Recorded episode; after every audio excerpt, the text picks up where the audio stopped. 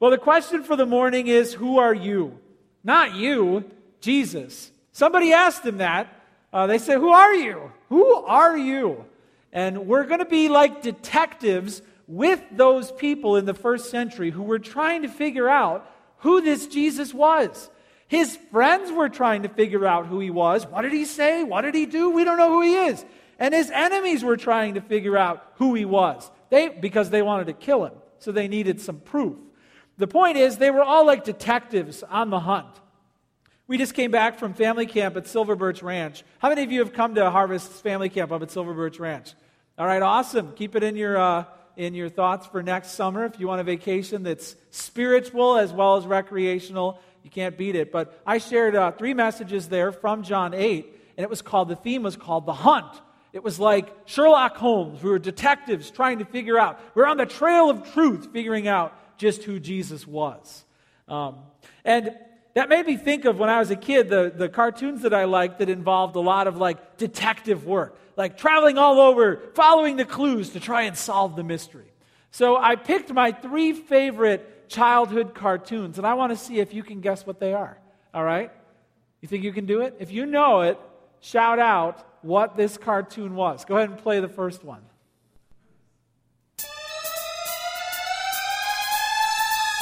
Somebody said it. Who said it? Anthony said it. Inspector Gadget. He had the hat. That's all he needed. All those gizmos and gadgets came out of his hat. He could fly all around. Right? Who was the bad guy? The claw, right? With that cat. All right, cool. You got the first one. Who's the next one? See if you can guess this one.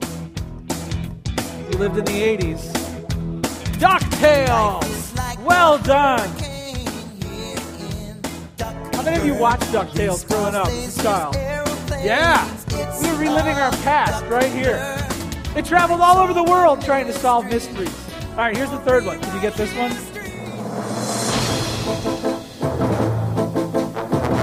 Harder. Anyone know it? The Adventures of Tintin from the back. Well done.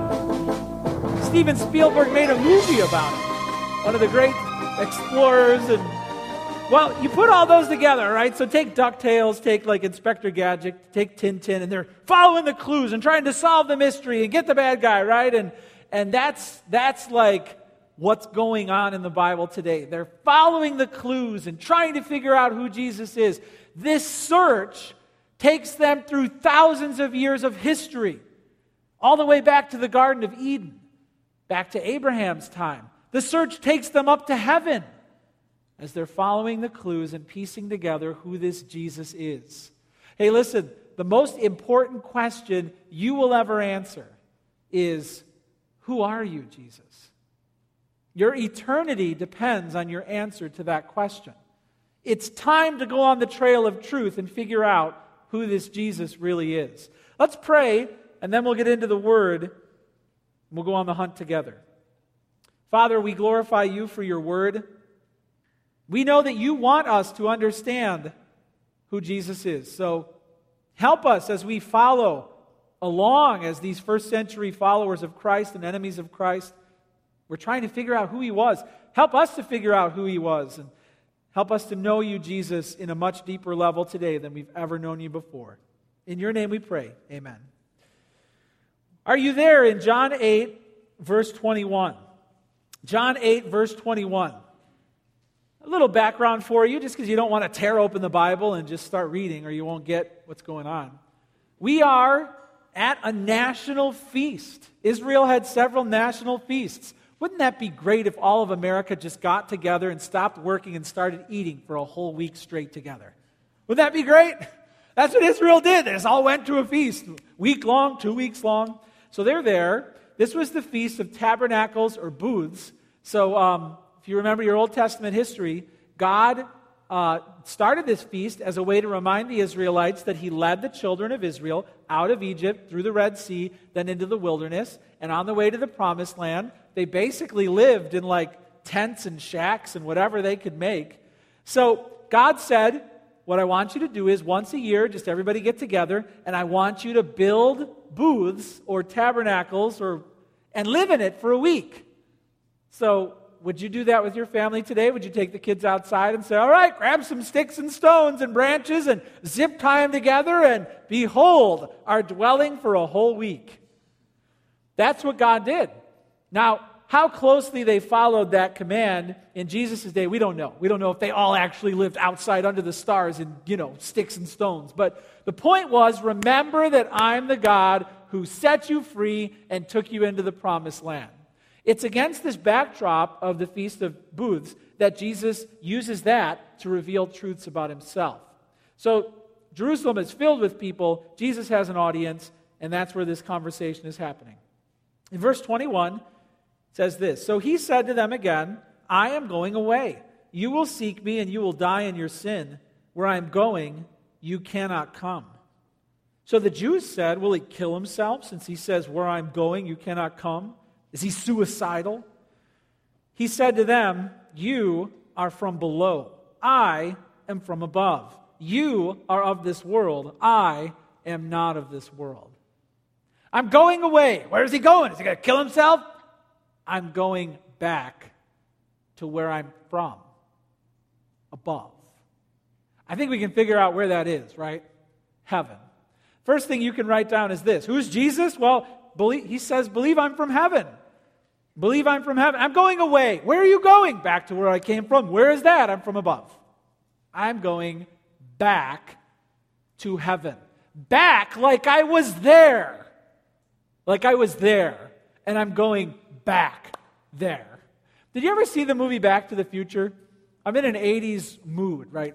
This, I'm just thinking back to all the wonderful things that the 80s gave us. And 1985, Back to the Future, Marty McFly showed up in, what year? Was he back in the 50s or the early 60s? I don't remember, but okay, 55. And he shows up and he's like, I'm from the future and I'm trying to get back there. And everyone's looking at him like, you're crazy. So I've got a video clip here from the movie. This is where future Marty is trying to tell past tense Doc that he's from the future. So check it out. I'm going to read your thoughts. Let's see now. You come here from a great distance? Yeah, exactly. Don't tell me. Uh, you want me to buy a subscription to the Saturday Evening Post? No. Not a word, not a word, not a word now. Quiet. Uh, donations. You want me to make a donation to the Coast Guard Youth Auxiliary? Doc, I'm from the future. I came here in a time machine that you invented. Now I need your help to get back to the year 1985. I'm from where? You're going where? That's exactly what it felt like when Jesus was like, I'm from above and I'm trying to get back there. I'd love to see the look on their faces when he said that to them. And don't think that the disciples were all there like, Amen, verily. yeah, of course he. They're all like, what did he say? They're all trying to piece it together. Who is this guy who says, I am from above? I am not of this world. That's crazy talk. Just try and tell someone this week you're from another planet. I'm from another world. Uh, just try and say, like, what world? All the Star Trek people would be like, oh, which one is it? Is it Vulcan? Is it Romulus? Is it Kronos? I was, we, my friends have a guess which one is going to contact us first. Which planet are you from? This is like alien talk. I'm from another world. And when someone tells you they're from another world, they're cuckoo. All right, now, guys, I'm just going to say this. If you go out on a date with a pretty girl and she leans in real close and smiles and says to you, Guess what? Guess what? I'm from Alderaan, not from around here. Date over. Walk away. Vader's coming. Walk away. You don't, you don't talk to people who tell you they're from another world. Jesus told people he's from another world. I'm from another world. I'm from above. Sometimes people will say, "Where? Show me where Jesus claimed to be God." Uh, he claimed to be from another world. He said he was going back to where he came from. He came from heaven. He lived before he lived. That makes him different than everyone in the room. All right, there was a time when you wasn't. There was a time when you weren't. Facing the reality of your previous non existence is one of the most humbling things you'll ever do. You were nowhere, you were no one, you were nothing but a potential thought in the mind of a God who decided to get creative.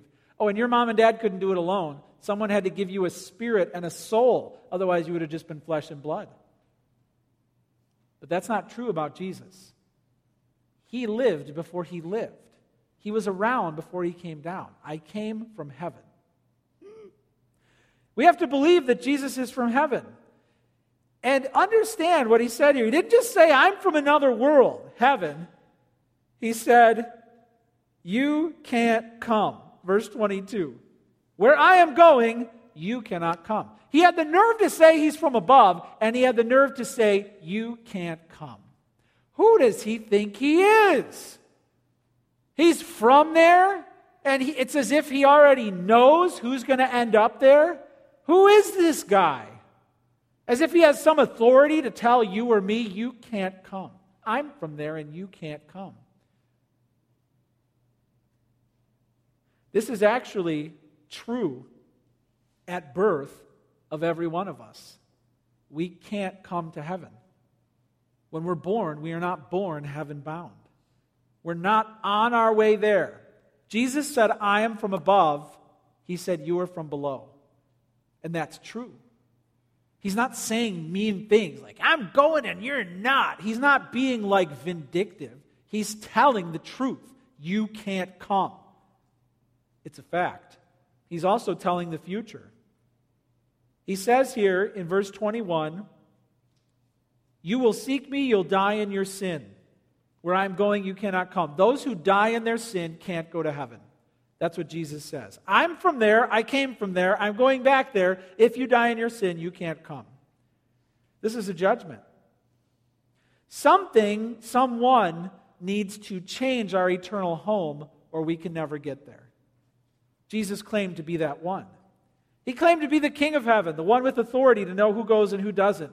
He came from there, and listen, you can't come without him.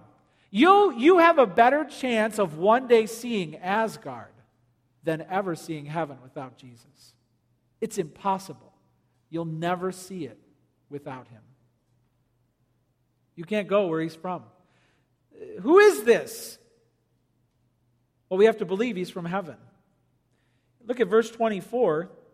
In verse 24, after Jesus said, I'm not of this world, he says, I told you that you would die in your sins. For unless you believe that I am He, you will die in your sins. Don't read past that phrase where he says, I am He. It's actually a really big deal.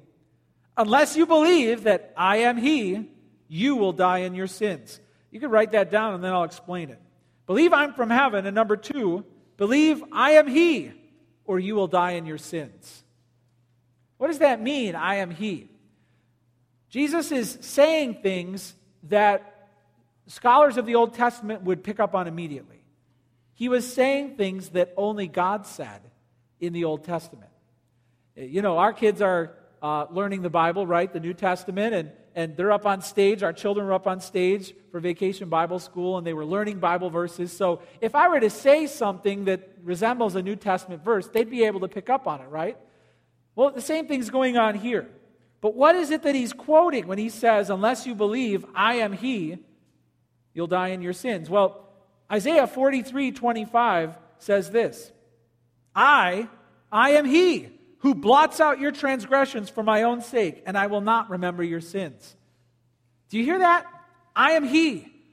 Throughout Isaiah, time and time again, this phrase, I, I am he, I am the one, I, I am he, is used. And so they instantly would have known Jesus just kind of said something that sounded like something in the Old Testament. This person, I am he, blots out transgressions and doesn't remember sins. So this is God telling people he will authoritatively take away sins. So Jesus says here, unless you believe that I am he, you will die in your sins. Do you see how the religious leaders would hear something in that? Like, well, wait a minute. What did he just say? I, I am he who blots out the sins. Wait a minute. Only God talks like that. Only the conversation is flowing so quickly, and Jesus just says it so smoothly that they don't quite fully uh, get it yet. Isaiah 48 12 says this Listen to me, O Jacob and Israel, whom I called. I am he. I am the first and I am the last. So, this I am He, divine being in Isaiah, is the first and the last, the eternally existing one who called Israel out of slavery. Jesus said, Unless you believe I am He, you'll die in your sin. And they heard that and they were, wait a minute. Who, who are you? They said it in verse 25. They said to him, Who, who are you? Who are you claiming to be? Jesus flat out said, Believe I am He, or you'll die in your sins. Who? He who blots out your transgressions. He, Jacob and Israel, who called you. He who is the first and the last. Believe I am He, or you'll die in your sins. We have to believe that Jesus is a divine being who came down from heaven, who lived before He lived, who has authority to wipe away our sins. That's who we have to believe Him to be. We know later in this chapter, Jesus, after he leads up to it, finally says it. In John 8 58, he says, Truly, truly, I say to you, before Abraham was born, I am. You remember from Exodus 3, right? When God was talking to Moses about his name, and uh, Moses was like, Well, who do I say sent me? Tell them I am that I am has sent you. Say, I am has sent you. You might think that's a weird name. It's not in the baby name book. I am. Why would God name himself I am? He's the only one who can actually say that. I am. Because there was a time, like I said, when you wasn't. That's never true about him. One defining trait about God is he's always been. He's eternally existing, he's self existent. He just is. That's not true about you. You were caused, you were made. He wasn't. So for Jesus to say, before Abraham was born, you're talking AD 2000 or BC 2000 there, 2,000 years before I was born, I am. I've always existed. They knew that he claimed to be God and they picked up stones and tried to end his life for blasphemy. Jesus said, Believe I am he. I am the one who talked to Moses. I am the one in Isaiah who blots out your sins. Believe that, or you'll die in your sins. Do you know most Americans think they're going to heaven? A Barna poll in 2011 uh, says most Americans do not expect to experience hell firsthand. There was one in 2011, there was one earlier in like 2003 or 2004. But what they found out was this Half of Americans said this if you're generally good, you'll go to heaven. Half of Americans say if you're generally good, you'll go to heaven. Whatever that means. So they think most people are going to heaven. When they ask people, do you think you're going to hell? One half of 1% of people expect to go to hell upon their death. Not even one in a hundred half of a percent of people would honestly say, Yeah, I think I'm hellbound. Most people think they're going to heaven.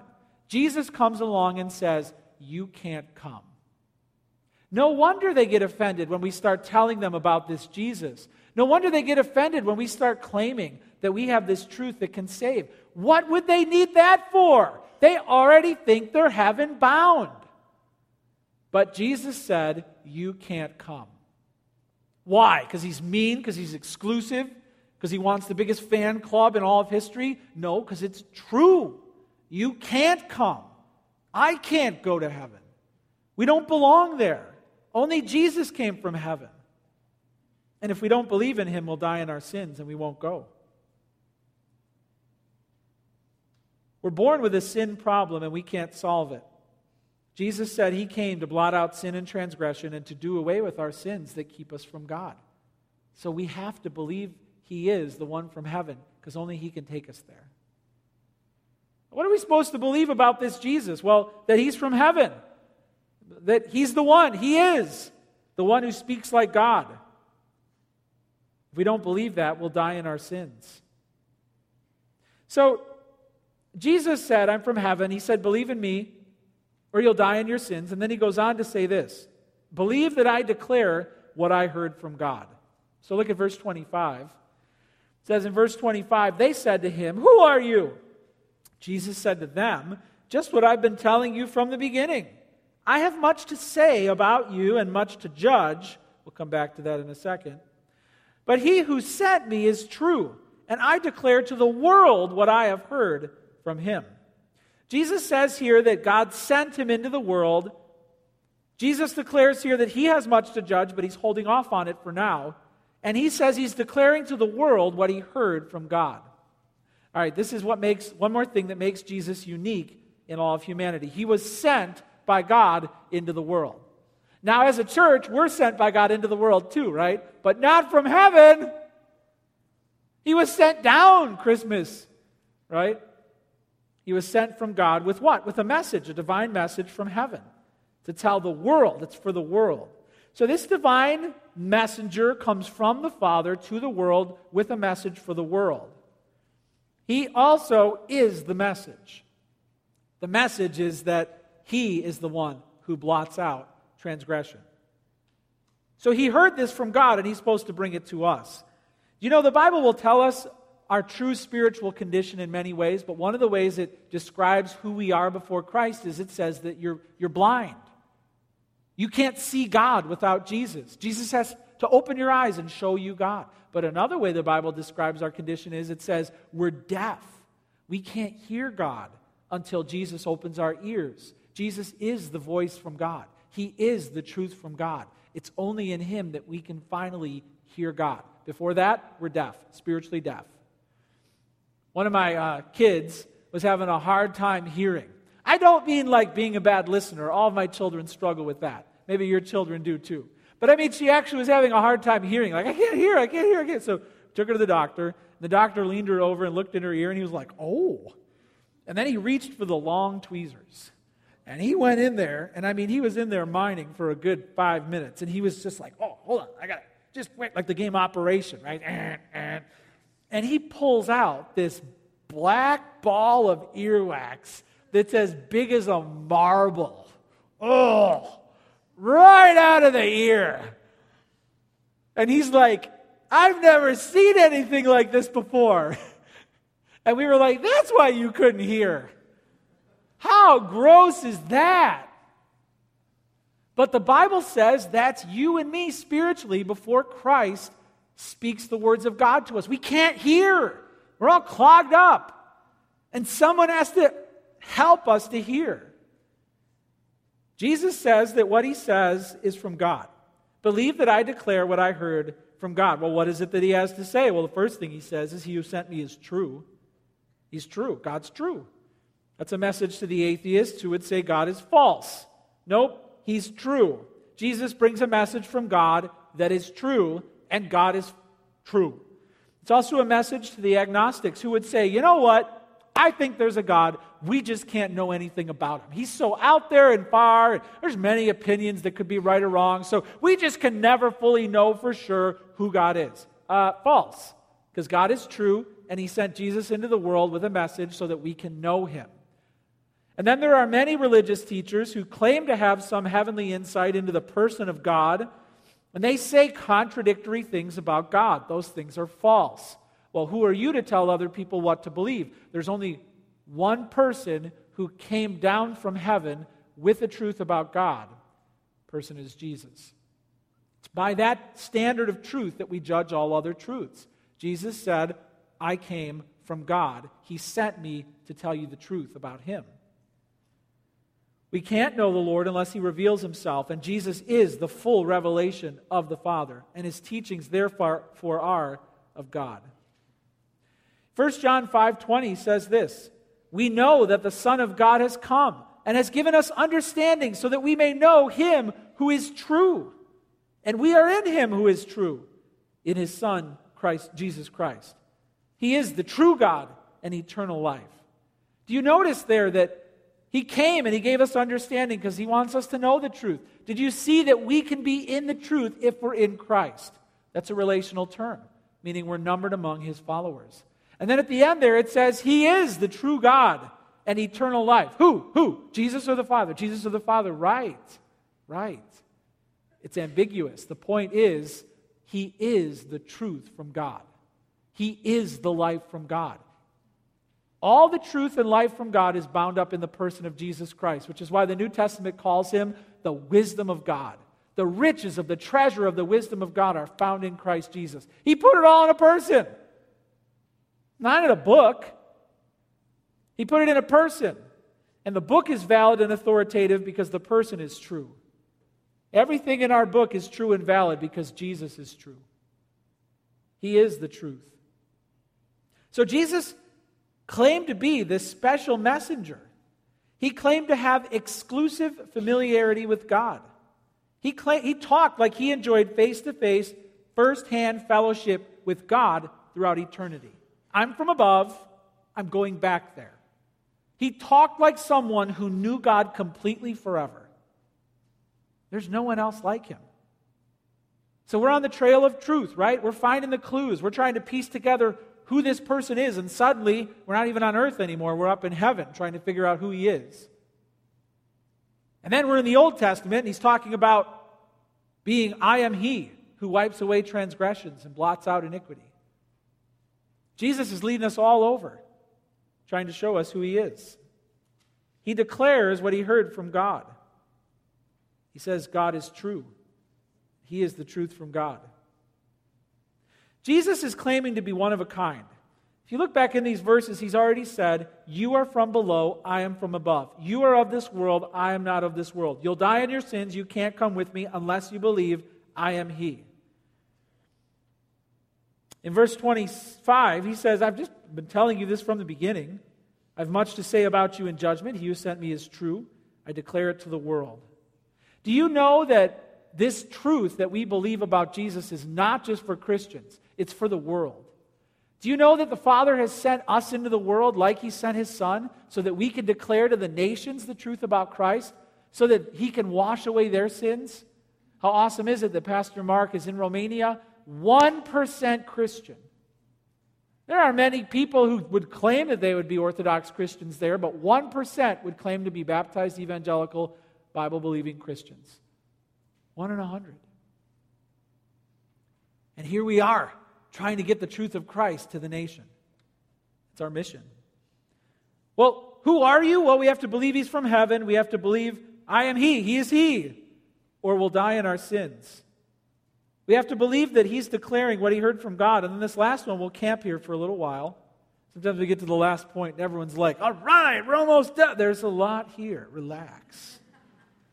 Verse 27 they did not understand that he had been speaking to them about the Father. So Jesus said to them, When you have lifted up the Son of Man, then you will know that I am he. There it is again. I am he. And then I do nothing on my own authority, but speak just as the Father taught me. He who sent me is with me. He has not left me alone, for I always do the things that are pleasing to him. As he was saying these things, many believed in him. So you can write this down. Believe I am the saving Son of God. He's talking about the Father. He's talking about being lifted up. And he's talking about doing this work that would be pleasing to the Father. And then there were those who believed in him to be saved. Believe I am the saving Son of God. Let's take this bit by bit, but look back at verse 27. He was talking about the Father. God is a father who wants you into his family, but God only has one child, one biological child who has his DNA from, from eternity past. That's Jesus. The only way you and I get into the family of God is by adoption. Jesus alone can make us sons of God and daughters of God. He's talking to them about the Father, they didn't get it. Jesus said to them, When you've lifted up the Son of Man, all right, Son of Man, you should know in the book of Daniel, that's a title of the Messiah. There would be this divine being who comes on the, on the, riding on the clouds into the presence of the Ancient of Days, and to him was given a kingdom where he would reign forever in glory. Who is this ruler? He's called the Son of Man. Jesus took that title, Son of Man, and put it right on himself. I'm the Son of Man. What would they do with the Son of Man? He said here, You will lift him up. That doesn't mean praise him, that means crucify him. Now, don't read past this too quickly. Jesus here predicts his own death. And you might be like, well, duh, everyone knows Jesus dies on a cross. And no one knew it then. No one knew it had to happen. No one knew it was going to happen. It was never taught in history class. Guess how many people were outside the tomb when Jesus was supposed to rise from the dead? Like soldiers. None of the disciples got up with popcorn and they're like, this is going to be great. None of them. There were women on the way to the tomb with spices to prepare a body to rot in the ground for the next 2,000 years. That's about how much they understood about what Jesus was doing. They were going to see a corpse. So nobody understood this whole dying on a cross thing. They were all, Jesus called it. He said, Yep, when you lift him up, you're going to kill me. It was actually not easy to pull off. The Jews could only execute someone if they could find them guilty of blaspheming the law and Moses or the temple. So whenever you read the trial of Jesus or even the trial of Stephen, you'll keep hearing the law, the temple, and Moses coming up. You're like, why do they keep bringing that up? It's because if they could prove that he was guilty of blaspheming the temple or the law, then they could kill him. Loopholes were like two loopholes in the law. Otherwise, the Romans wouldn't let him kill him. So that Jesus said to them, You're going you're going to do it. You'll lift me up. That was actually hard to do, but he told them, You'll do it. You'll get it done. When you lift me up. It's pretty impressive to call how you're going to die. Jesus predicted the future here. Could you tell people when you were going to die and how you're going to die? I know when I'm going to die.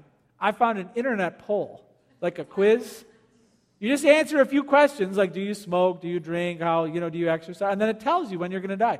I actually turned out pretty good. I, I, have got a picture here of the results. I'm going to live to be 95. I'm above average. It says I have 58 years left to live. I'll die in 2073, and 39% of my life has already been lived. That's legitimate. It's called Go to Quiz. You can take the same quiz and find out when you're going to die. How many of you believe that that's actually valid? no way. The internet told me I'm going to live to be 95. Woo, I'm going skydiving without a parachute. You can't predict your death. You can't predict when or how. But Jesus did. You're going to lift me up. I'll be crucified. Hard to do. He said they're going to do it. That's actually impressive that he could tell the future. But he just didn't want to dazzle people by telling the future. He wanted to show the mission that he had been given from the Father. Hey, I'm from heaven. I was sent here with a message for you. Um, you got to believe in me to be saved, but you're going to kill me. When I'm lifted up, then you'll understand. He's telling the story of his mission. He's the saving Son of God who had come into the world from heaven to die on the cross. Then he would be raised on the third day. Then he would go back to heaven. When he told them at the beginning of this conversation, I'm going away, I'm going away, it was such a such a passive and subtle way of saying, I'm going to be brutally butchered by you. I'm going away. But he didn't focus on the death, because beyond his death, he would rise to new life, and then he would ascend back into the presence of the Father. I'm going away. I'm going away. I'm going back to heaven, and you can't come. We have to believe that he's the saving Son of God, or we can't come. Did you catch where Jesus said, just in passing, verse 26, I have much to say about you and much to judge, but he who sent me is true Jesus says, I have much to judge. Sometimes people will say, oh, well, the Bible says, who are you to judge? Judge not, lest you be judged. Yeah, Jesus said, I have much to judge, and the time is coming. The Father has given all authority to judge to the Son. He will come back to judge, just not yet. The wrath of God is being stored up against sinners right now. So don't think because you get to live another day that you're off the hook from the coming judgment. Jesus says, I have much to judge and much to say to you. Jesus knows you completely. He knew their thoughts, he knew their future choices, he knew their destiny that they would go to hell. He knew them, and he knows you. He knows you in completely, top to bottom, start to finish. He knows you. He knows your past, he knows your present, he knows your future. What's even more marvelous is he knows God. He knows God completely, eternally. The one who knows you completely knows God completely, and he came down to save you. Who is this? It's Jesus. He's the saving Son of God. Do you know that your time is coming? The Bible speaks of a judgment day in the future where all the dead will be called back from their graves. Christians believe in the bodily resurrection of the dead. We don't believe you're going to float up to heaven and be a spirit or an angel forever. You will stand upon your own tombstone one day in the future after you hear his voice. Then you'll be gathered into the presence of the Father. Earth and sky flee from his presence. The Bible then says that books will be opened. There will be a book with your name on it. It'll open up and it will be an exhaustive, unabridged record of your entire life. It will have it listed in there everything you've ever done, everything you've ever said, everything you've ever heard, everything you've ever thought, all the good things you were supposed to do that you left undone. It will be, the records will be more meticulous than the IRS. Nothing will be left out. And your book will open. And the things that no one knows about you right now will be open and laid bare for all to see. It's the most horrifying moment in your entire existence. Nothing will be hidden, it will all be there. And there'll be no arguing. You won't be able to say, oh, that, no, that, you don't understand. Uh, uh, all right, let's pull it up on the screen here. Angels, can you show that? You know, 1984, May 5th. You want another camera angle? Okay, go to camera B. Is that you? You ever get those red light tickets where they send you the video of going through the red light? Yeah, every time people get those, they're like, oh, yeah, I had to watch the video. And then what happened? I did it. Unbelievable. Guilty. That's heaven. That's, that's the judgment. And, and then after you verify that, that really happened, right? Yep. All right, let's go on to sin number three billion and five. It will be an exhaustive record of your debt towards God, your sin. At the end of it, you will declare yourself guilty. This is the thing. People don't go to hell, you know, as if they belong in heaven, but God's cruel and unusual. They go to hell because they deserve to go to hell. You could search the, this is a big deal. In your heart, if you have a problem with hell, it's probably because you think it's unfair. You can search God's court records for all of eternity and you won't find a shred of injustice. Everyone who ends up in hell deserves to be there. And the people who say, oh, well, as long as you're a pretty good person, you can go to heaven, what they actually want is not justice. If they wanted justice, they would want every sin punished, right? What they want is injustice. They want sins to not be punished. They want a God who doesn't punish sin. They're banking on God being unjust and allowing most people into heaven. I don't want an unjust God for eternity. I don't want a God who permits sin in heaven, and there won't be one. So just get that clear in your soul. Those who go to hell deserve to go to hell. The trial will be fair, they will be guilty. You will go to hell unless, see, because your book's going to condemn you. The end of your book, guilty. But there's another book. The book of Revelation said there's another book. It's called the Lamb's Book of Life. His book is not filled with any sin at all. He never sinned, so he's the only one who can go to heaven. But he's got people who he's going to take with him. If your name is in the Lamb's Book of Life, you get to go to heaven. If it's not in the Lamb's Book of Life, you don't get to go to heaven. You can't come.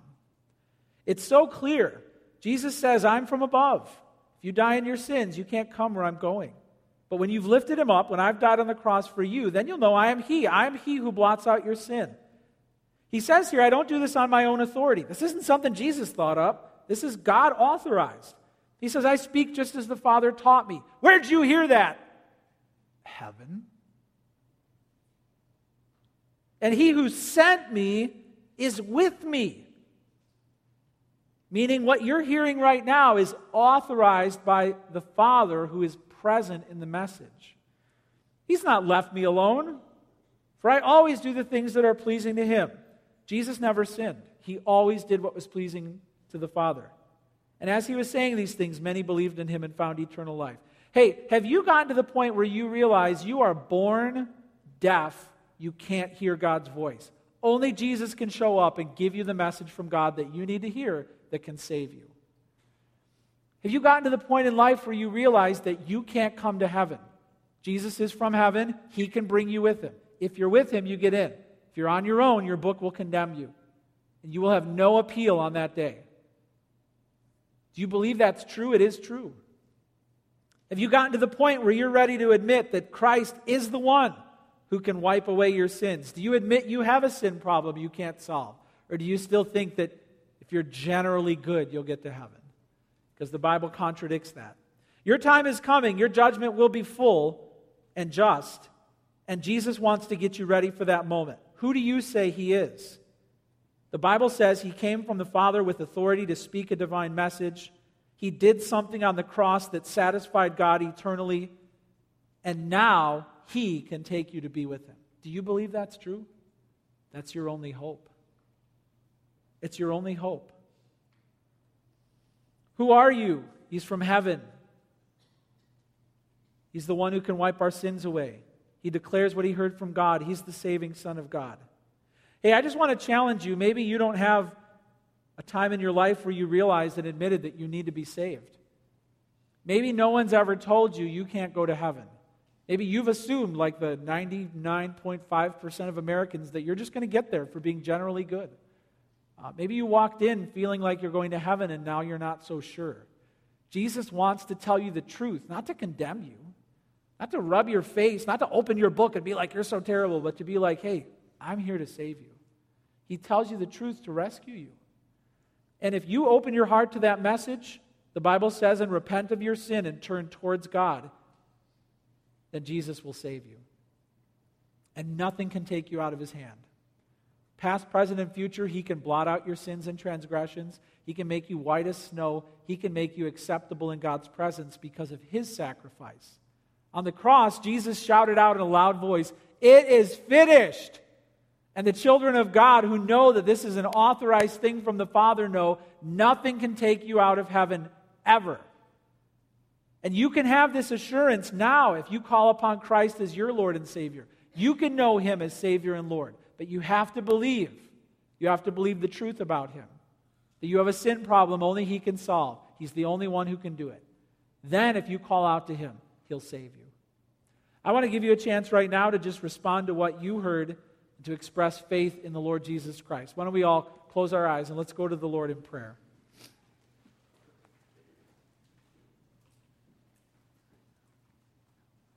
Jesus, I believe that you are He. You are the promised Messiah, the divine one who will rule forever, the one who has seen and heard God, the truth from the lips of God, the Word who became flesh. Lord, I know there are many here this morning who are resting their eternity on that truth and fill them with great joy that you are from another world and you went to prepare a place, and soon you will return and we will be with you forever. Praise you for that, Jesus. Thank you that though you knew they would lift you up and horribly kill you, you pleased the Father with your mission. But I think of those this morning, Father, who don't yet know that they're going to heaven. They don't yet know that their sins are forgiven. They're still stuck in guilt and shame. They can't stop sinning even though they've tried, and they know that their judgment is coming. Father, I pray that at this moment when they are feeling guilty and ashamed, that they would turn towards you, knowing, Lord Jesus, that you came to save them, to take away their sins. And I just pray as your spirit moves in hearts in this room that there would be some who would pray to you. Not magic words, but words of faith. That they would pray in their own hearts, saying this Father, I confess that I have sinned. I confess that I have broken your law. I confess that my book will convict me and that I deserve to be away from your presence forever. But I call upon Jesus, your Son, to be my Savior. I believe he came into the world, lived the perfect life. I believe he died and rose again. I trust his work to see me safely into your kingdom. Father, I just ask that you would give any who are calling upon Jesus as Savior and Lord this morning a full assurance by your Spirit and from your word. Never will you leave them, never will you forsake them. They will be with you forever through Jesus Christ our Lord. Give us all this assurance, Lord, this week. Help us to know that our eternity is sealed by the one who came from a different world. And we pray this in your name. Amen.